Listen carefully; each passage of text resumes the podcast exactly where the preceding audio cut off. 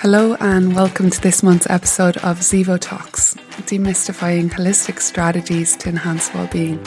It's a bit of a mouthful, but in essence, we're just going to explore some of the most common holistic practices, their key benefits, pitfalls and safety considerations, and how they, in essence, can be applied more in the workplace for the benefit of employee health and well-being. My name is Sarah Keane, well-being consultant and integrative health coach with Zevo, and I'm really excited to be speaking about this topic today as I know the huge power and potential it holds. I hope to share some insights and ideas that will support you not only in your work life, but in your personal life too. One of the main reasons we're exploring this subject is that while employers are increasingly adopting a whole person approach to employee well-being, some very important avenues of enhancing our health remain somewhat on the fringe and are only beginning to be integrated in the workplace. Spiritual health and mind body connection, for example, are among some of these more abstract components of well-being that are getting far less attention than other aspects such as exercise, nutrition, and sleep. Yet they can impact our life experience in profound ways, making them of equal, if not some would argue, even greater importance, and certainly worth giving far more consideration to.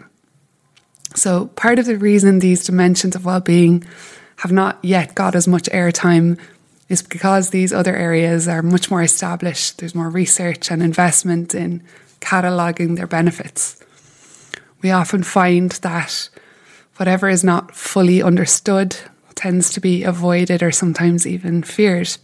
So today's exploration intends to just shed some light on the benefits of integrating these elements to enhance our well-being, both in our professional and personal lives. And although we've no doubt seen the rising popularity of holistic practices in recent years, such as yoga and breathwork, to name a few, they're often siloed as stress management tools. But in truth, that's only the beginning, and there's so much more they have to offer in terms of enhancing things like our creativity, concentration, and most importantly, our sense of connection, which of course is vital right now. Um, we really need to draw from everything we've got to try and counter the concerning trajectory of growing mental health issues, loneliness, chronic stress, burnout that's happening globally, not only in adults, but in our children and teens as well. Also, at the other end of the spectrum, we can see how these practices can really prime us for peak performance and enhance adaptability in this rapidly evolving world we're in. So, to begin, it's important to first clarify what is meant by holistic strategies and adopting a truly whole person approach. The importance of our physical health and emotional well being has become widely appreciated in recent decades and the influence of social and environmental factors as determinants of health are increasingly recognised. However, the domain of spirituality remains somewhat of a grey area. Within the context of today's conversation, when we refer to spiritual health, this encompasses an individual's values, their sense of meaning and purpose in life, as well as their worldview and sense of identity, which can, of course, encompass their religious beliefs. And when we speak about mind body connection, it is that increased awareness of the interdependence of both how our mental state impacts our physiology and vice versa, and how we can, in essence, become more adept at steering our states more deliberately. So, when we refer to holistic practices, these are, in essence, avenues that we adopt to more consciously recognize and integrate the value of mind body connection and spirituality in our daily lives, and how these in turn can affect our choices and behaviours as well as shape the quality of our whole life experience. There can sometimes be a little bit of uncertainty when addressing this aspect of well-being due to the diverse range of perspectives. It's more abstract than other dimensions, and personal beliefs in this area can actually be quite strong and often rooted in long standing tradition and thereby deeply cherished and in some instances maybe quite private for many people. This can make spiritual health feel almost uh, like a taboo area or something that only feels safe to address in certain environments or with certain groups. So we hope today to dispel this tendency and open up the dialogue and embrace this essential aspect of our existence.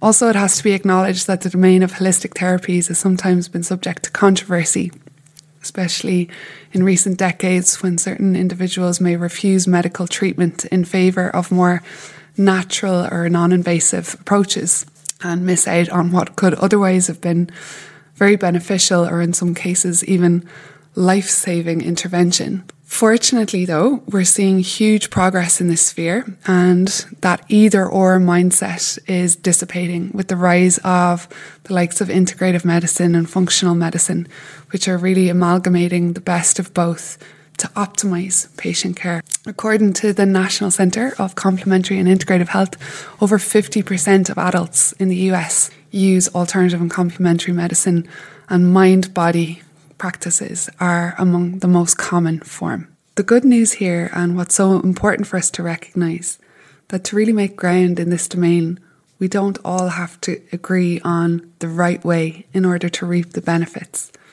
and give this aspect of our well-being more attention. There are many, many doors to the same place. And that place is ultimately a state of being where we have far greater self awareness, a much greater capacity for presence in the moment, and we're more conscious and intentional regarding the choices we make and how we respond to life. So, I'm going to briefly run through 10 of the most popular and evidence based approaches with a focus on mind body practices right now. And it's likely that you'll be familiar with many of these, but there may be a few that are new to you and might pique your interest as something you'd like to try out or learn more about. So, to begin with, number one, uh, meditation. So, when we think of meditation, most people will instantly think of the traditional type of seated meditation. But even within that, there are different categories and types. Uh, if we were to oversimplify it, maybe to some extent, there's kind of broadly two main categories focus meditations, which give the mind uh, a very clear focal point, whether it's a mantra or perhaps something visual like a candle to focus on. That approach to meditation can be very supportive of, of course, enhancing focus and concentration. Another approach is much more taking the observer uh, angle where intensities and emotions may rise in the body, and it's much more about observing the ebb and flow through the body without attaching meaning and defaulting into analysis. So, that form of meditation may be considered as more kind of expansive and linked to greater creativity and innovation. Stats on meditation and the prevalence of it, just very briefly, some of the largest scale population studies um, come from across in the US. And in 2012, approximately 4% of adults were meditating regularly. In 2017, that had jumped to 14%. In the UK in 2020, it corresponded with that. There was about 15% of adults in a survey of about a thousand. So it's growing in popularity. There's no doubt about that. And uh, apps like Headspace and Calm are certainly facilitating that. So, meditation is number one on the list. Number two, mindfulness, which of course is in essence a form of maybe more dynamic meditation. So, bridging that meditative state into our waking lives as we go about our daily tasks. It became a real buzzword over the last decade and very much brought to the forefront in certainly uh, Western countries by the likes of Jon Kabat-Zinn and teachers such as Thich Nhat Hanh, um, who brought their various approaches and teachings in a, more dilute and simplified version, which was uh, easily accessible to so many of us. Number three is breathwork. So, for some people, particularly those who struggle with meditation and maybe mindfulness, breathwork can be a great way to physiologically prime the body to drop into those deeper, relaxed states. There are different types of breathwork as there are different types of meditation, But again, if we were to broadly categorize them into two main branches, one is the type of breath work that we would do, taking two, three, maybe five minutes to help self regulate throughout our day. And then, or prime ourselves for perhaps meditation or a workout. And then there's the deeper dive breath work that tends to be much more prolonged and would be best advised to do with someone who is a trained facilitator. This can often have a more therapeutic focus and can be facilitated in groups or one to one. Number four is yoga. And just like breathwork and meditation, again, there are many different forms from fast paced, physically demanding Ashtanga yoga to ultra slow, deep release work with yin yoga, holding poses for much longer lengths of time and serving a different function and purpose. Uh, in essence, yoga is pairing our breath with conscious, intentional movement and heightened somatic awareness, a term in essence for greater uh, attentiveness to sensations in the body. Many people might be deterred by the idea that you have to be super flexible in order to get the benefits from yoga or that it only suits certain people, but really, in truth, it's for everyone.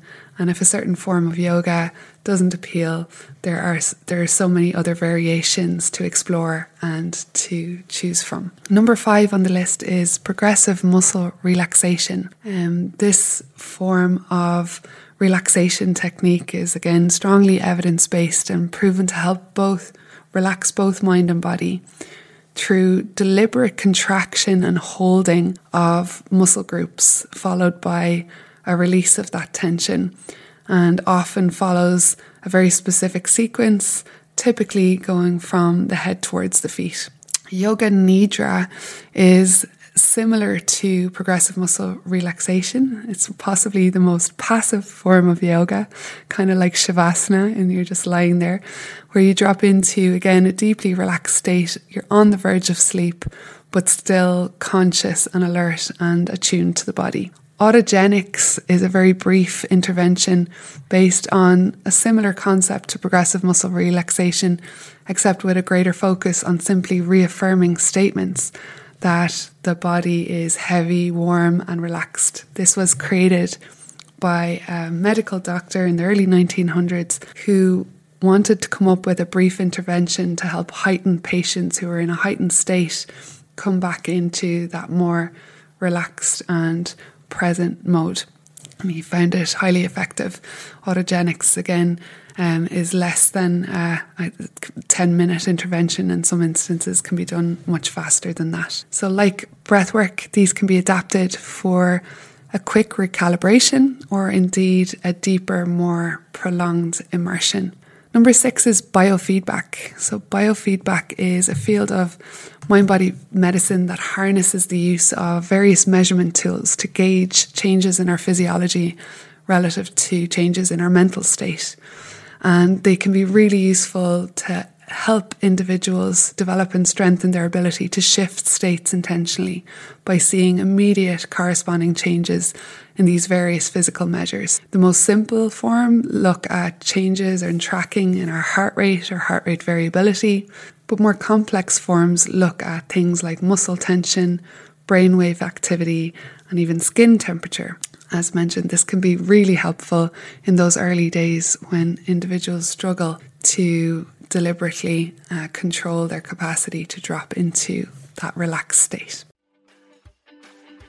While organisations are increasingly adopting a whole person approach to improve employee health, some aspects integral to well-being remain somewhat on the fringe, especially in the realm of spiritual health, mind-body medicine, and energy therapies. While yoga, tai chi, and breathwork are surging in popularity as effective stress management techniques to improve emotional self regulation and restore a greater sense of calm, these practices also serve as peak performance primers, enhancing not only creativity and innovation, but also life quality and satisfaction.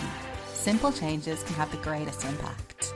Zevo Health has a number of trainings that will assist you and your organisation on a journey to a stronger well-being policy for your organisation. Contact us today to start your workplace wellbeing journey. www.zevohealth.com. Number seven is visualization. This is an incredibly powerful tool that again has many different applications depending on the context. Guided visualizations, for example, are often used to assist meditation and are a great entry point for beginner meditators. So you may be familiar with the likes of the guided meditation onto the beach or into the forest, drawing from sensory cues to help bring focus into the body. Creative visualizations are an avenue to explore the unconscious and allow more for organic visions to arise rather than being instructed on what to imagine. Other applications of visualization include the classic vision boards that can be used as an effective aid to assist individuals in shifting their attention away from maybe problems or what's going wrong in their life and orienting their focus towards goals and preferred outcomes. Visualization also has applications in sports psychology as athletes can mentally rehearse skills and also even in healing contexts to help patients accelerate uh, their rec- and optimize their recovery. So there's very broad applications of this particular form of mind body practice. Number eight is hypnotherapy. This may be an intervention that people are a little bit more wary or guarded around, um, certainly because of its application in entertainment spheres and it can be associated with vulnerability and surrendering your will to the commands of another. But in truth, in its clinical application, hypnotherapy can be of great benefit in addressing psychological issues, particularly phobias and addictive patterns such as smoking, and even assist in the management of chronic health issues. For example, in the case of digestive imbalance, hypnotherapy paired with the FODMAP diet has been proven to help individuals effectively restore digestive health. So, working both physically and mentally to restore balance. Number nine is sound baths, which again are growing in popularity in many different forms uh, and what's sometimes referred to as sound healing. And it's becoming increasingly accessible. And with sound baths, a facilitator uses a variety of musical instruments, but most commonly gongs and chimes, to create an immersive acoustical experience and aid again with that meditation and dropping into deeper relaxation. Again, this may be particularly helpful for individuals who str- struggle or find it very challenging to meditate alone, and again, often more typically facilitated in groups. Number 10 is flow state activities, and I've thrown this in because this refers to time spent doing things that help to suspend the critical thinking, perpetual ju- perpetually judging part of our brains and allow space for a more liberated and fluid expression. Flow theory was first brought forward by Hungarian researcher Mihaly Csikszentmihalyi, who began researching this phenomenon in the 70s. And in his research, he found that the happiest moments in our lives typically aren't passive and where we're kicking back on a beach sipping from coconuts, but actually much more these moments where there is a meaningful demand, so some sort of task that has deep meaning for us, and our capacities rise to meet that demand in this kind of perfect challenge skills match. Research on flow and individuals who access this state more frequently and consistently demonstrate its benefits for improving our health and well-being. So spending more time doing what you love and what brings you alive for the joy of it is a quick win. And there's so many channels for people to access flow from creative arts to poetry, writing, music, surfing, dancing. In essence, mind body practices don't all have to be associated with seriousness. They can be just as easily about fun and pleasure to reap the benefits. So, while in this list we focus primarily on personal practices and mind body techniques, there's a multitude of other popular holistic therapies. From hands on approaches that involve physically working on the body, like reflexology, massage or acupuncture to hands off methods like Reiki and bioenergy, to name some of the more common and, and popular forms. Just like with hypnotherapy and the likes of sound healing or biofeedback, some people really find it beneficial or even require assistance of a facilitator or therapist to guide them when they cannot experience much with mind body techniques on their own. And of course, there's a whole host of other reasons people would seek out these different modalities. And working with a therapist can serve to really give fresh insight and see past personal blind spots. Yet it has to be acknowledged that many people shy away from exploring holistic therapies because of reported charlatans or too much woo woo and pseudoscience. And here we have to address the quality of the client therapist relationship. It strongly comes into play. Research shows that the therapeutic value of holistic interventions is strongly influenced by the relationship between the individual and the facilitator, that the quality of the connection plays a big part in the benefits gained.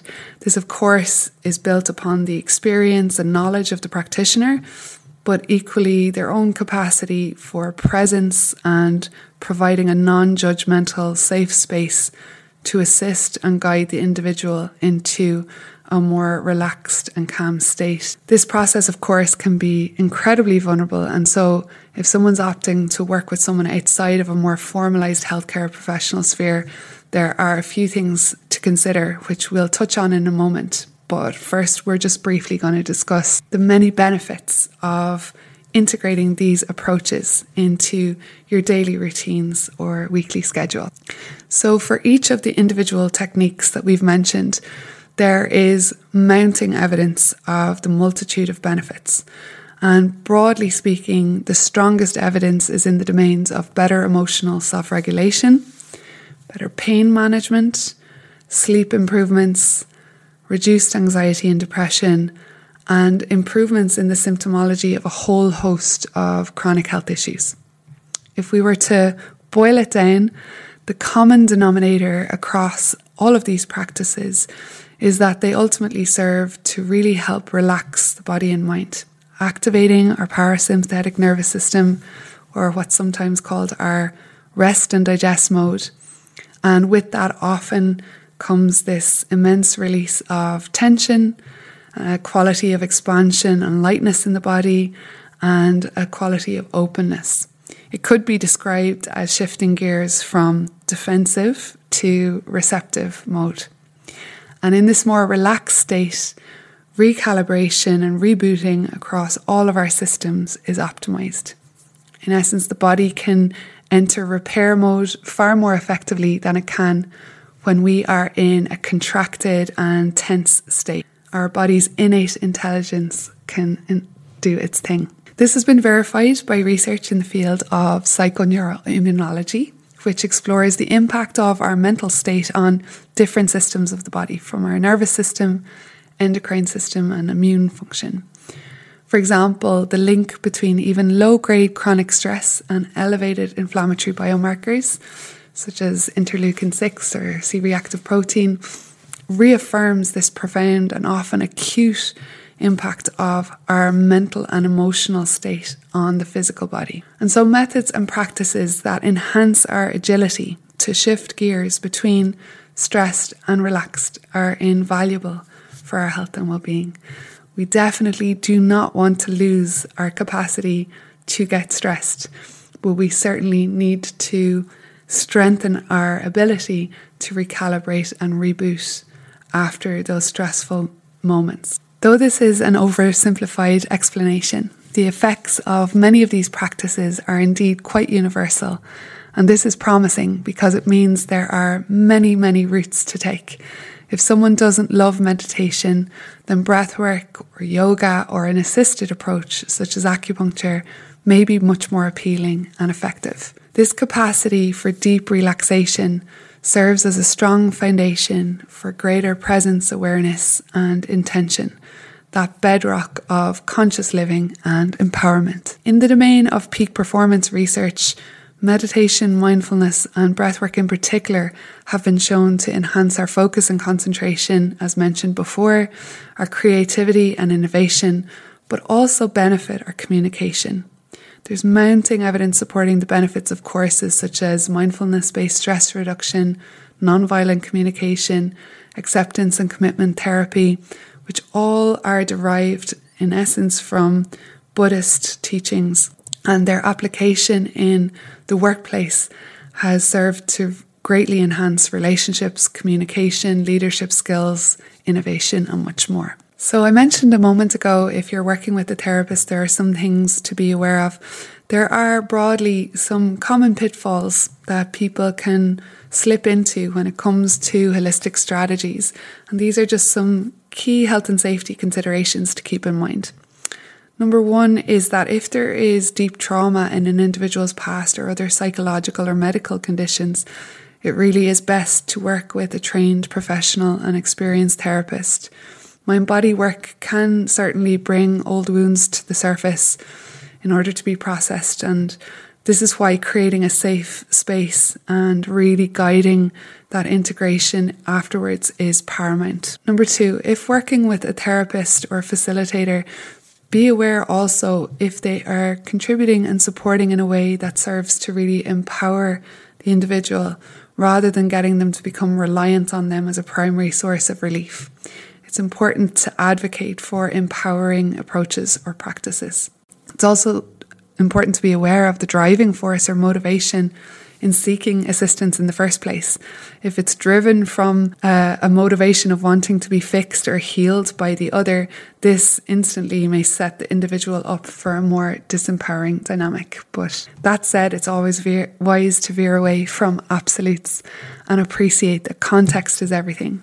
So it really depends on the situation. Next, it's important to be aware of gentle transitions between states and allowing time for integration. Deep mind body work can require time to process and readjust. And you see this a lot when people attend immersive retreats and then suddenly go back home to their normal pace of life and they can feel quite discombobulated or overwhelmed.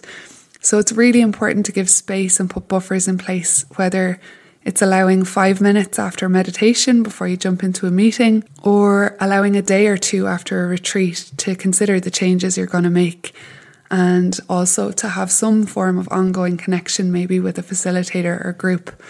These are all important considerations. Lastly, it's also important to realize that there is a wide variety of new methods and systems continually emerging. Um, many of these holistic modalities rebrand the wisdom of ancient traditions. And while it's really good to stay curious and explore them, the advice would be to be very discerning about what is adopted. In my personal experience, it becomes less and less about the specific bells and whistles of a modality, and over time becomes simpler and simpler, and ultimately about what is it that supports accessing this state of deeper relaxation and presence in the most effective and impactful way. So, in the final segment, we're just going to explore integrating holistic strategies in the workplace.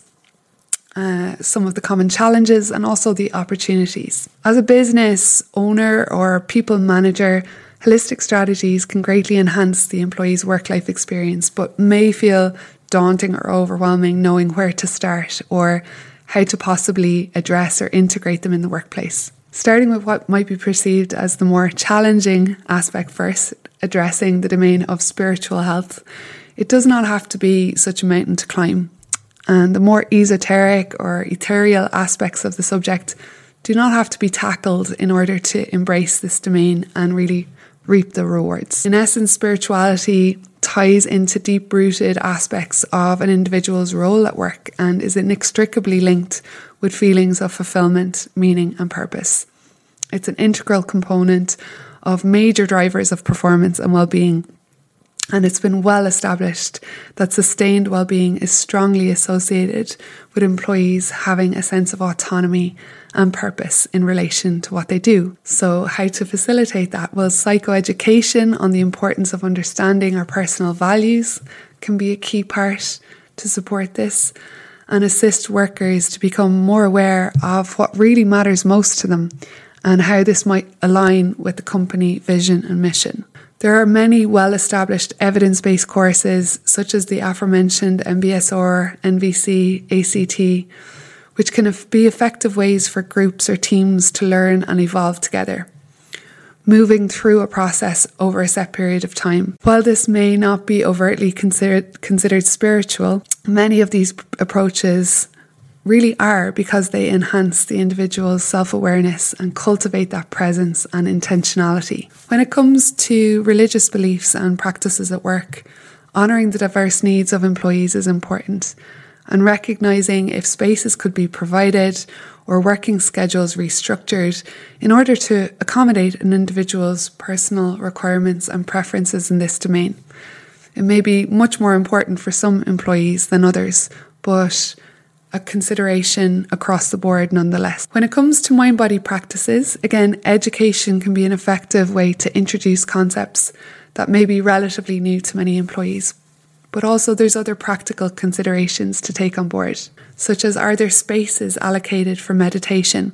Are there classes available for employees to learn and practice skills? Is there access to facilitators for that additional one to one support or who can guide breathwork and meditation groups? All of these are simple things that may lead to big differences in the long run and really support your employee in addressing this domain of their health and well-being. If you are an employer and interested in learning more, we have many offerings in this area that you might find supportive. From talks on the basics of breathwork, mind body medicine, surviving to thriving, positive psychology skills for life, to workshops and experiential deep dives like mindful body and chair yoga, as well as courses like values, meaning, and purpose, and stress reducing mindfulness. Please reach out to us if we can be of some support.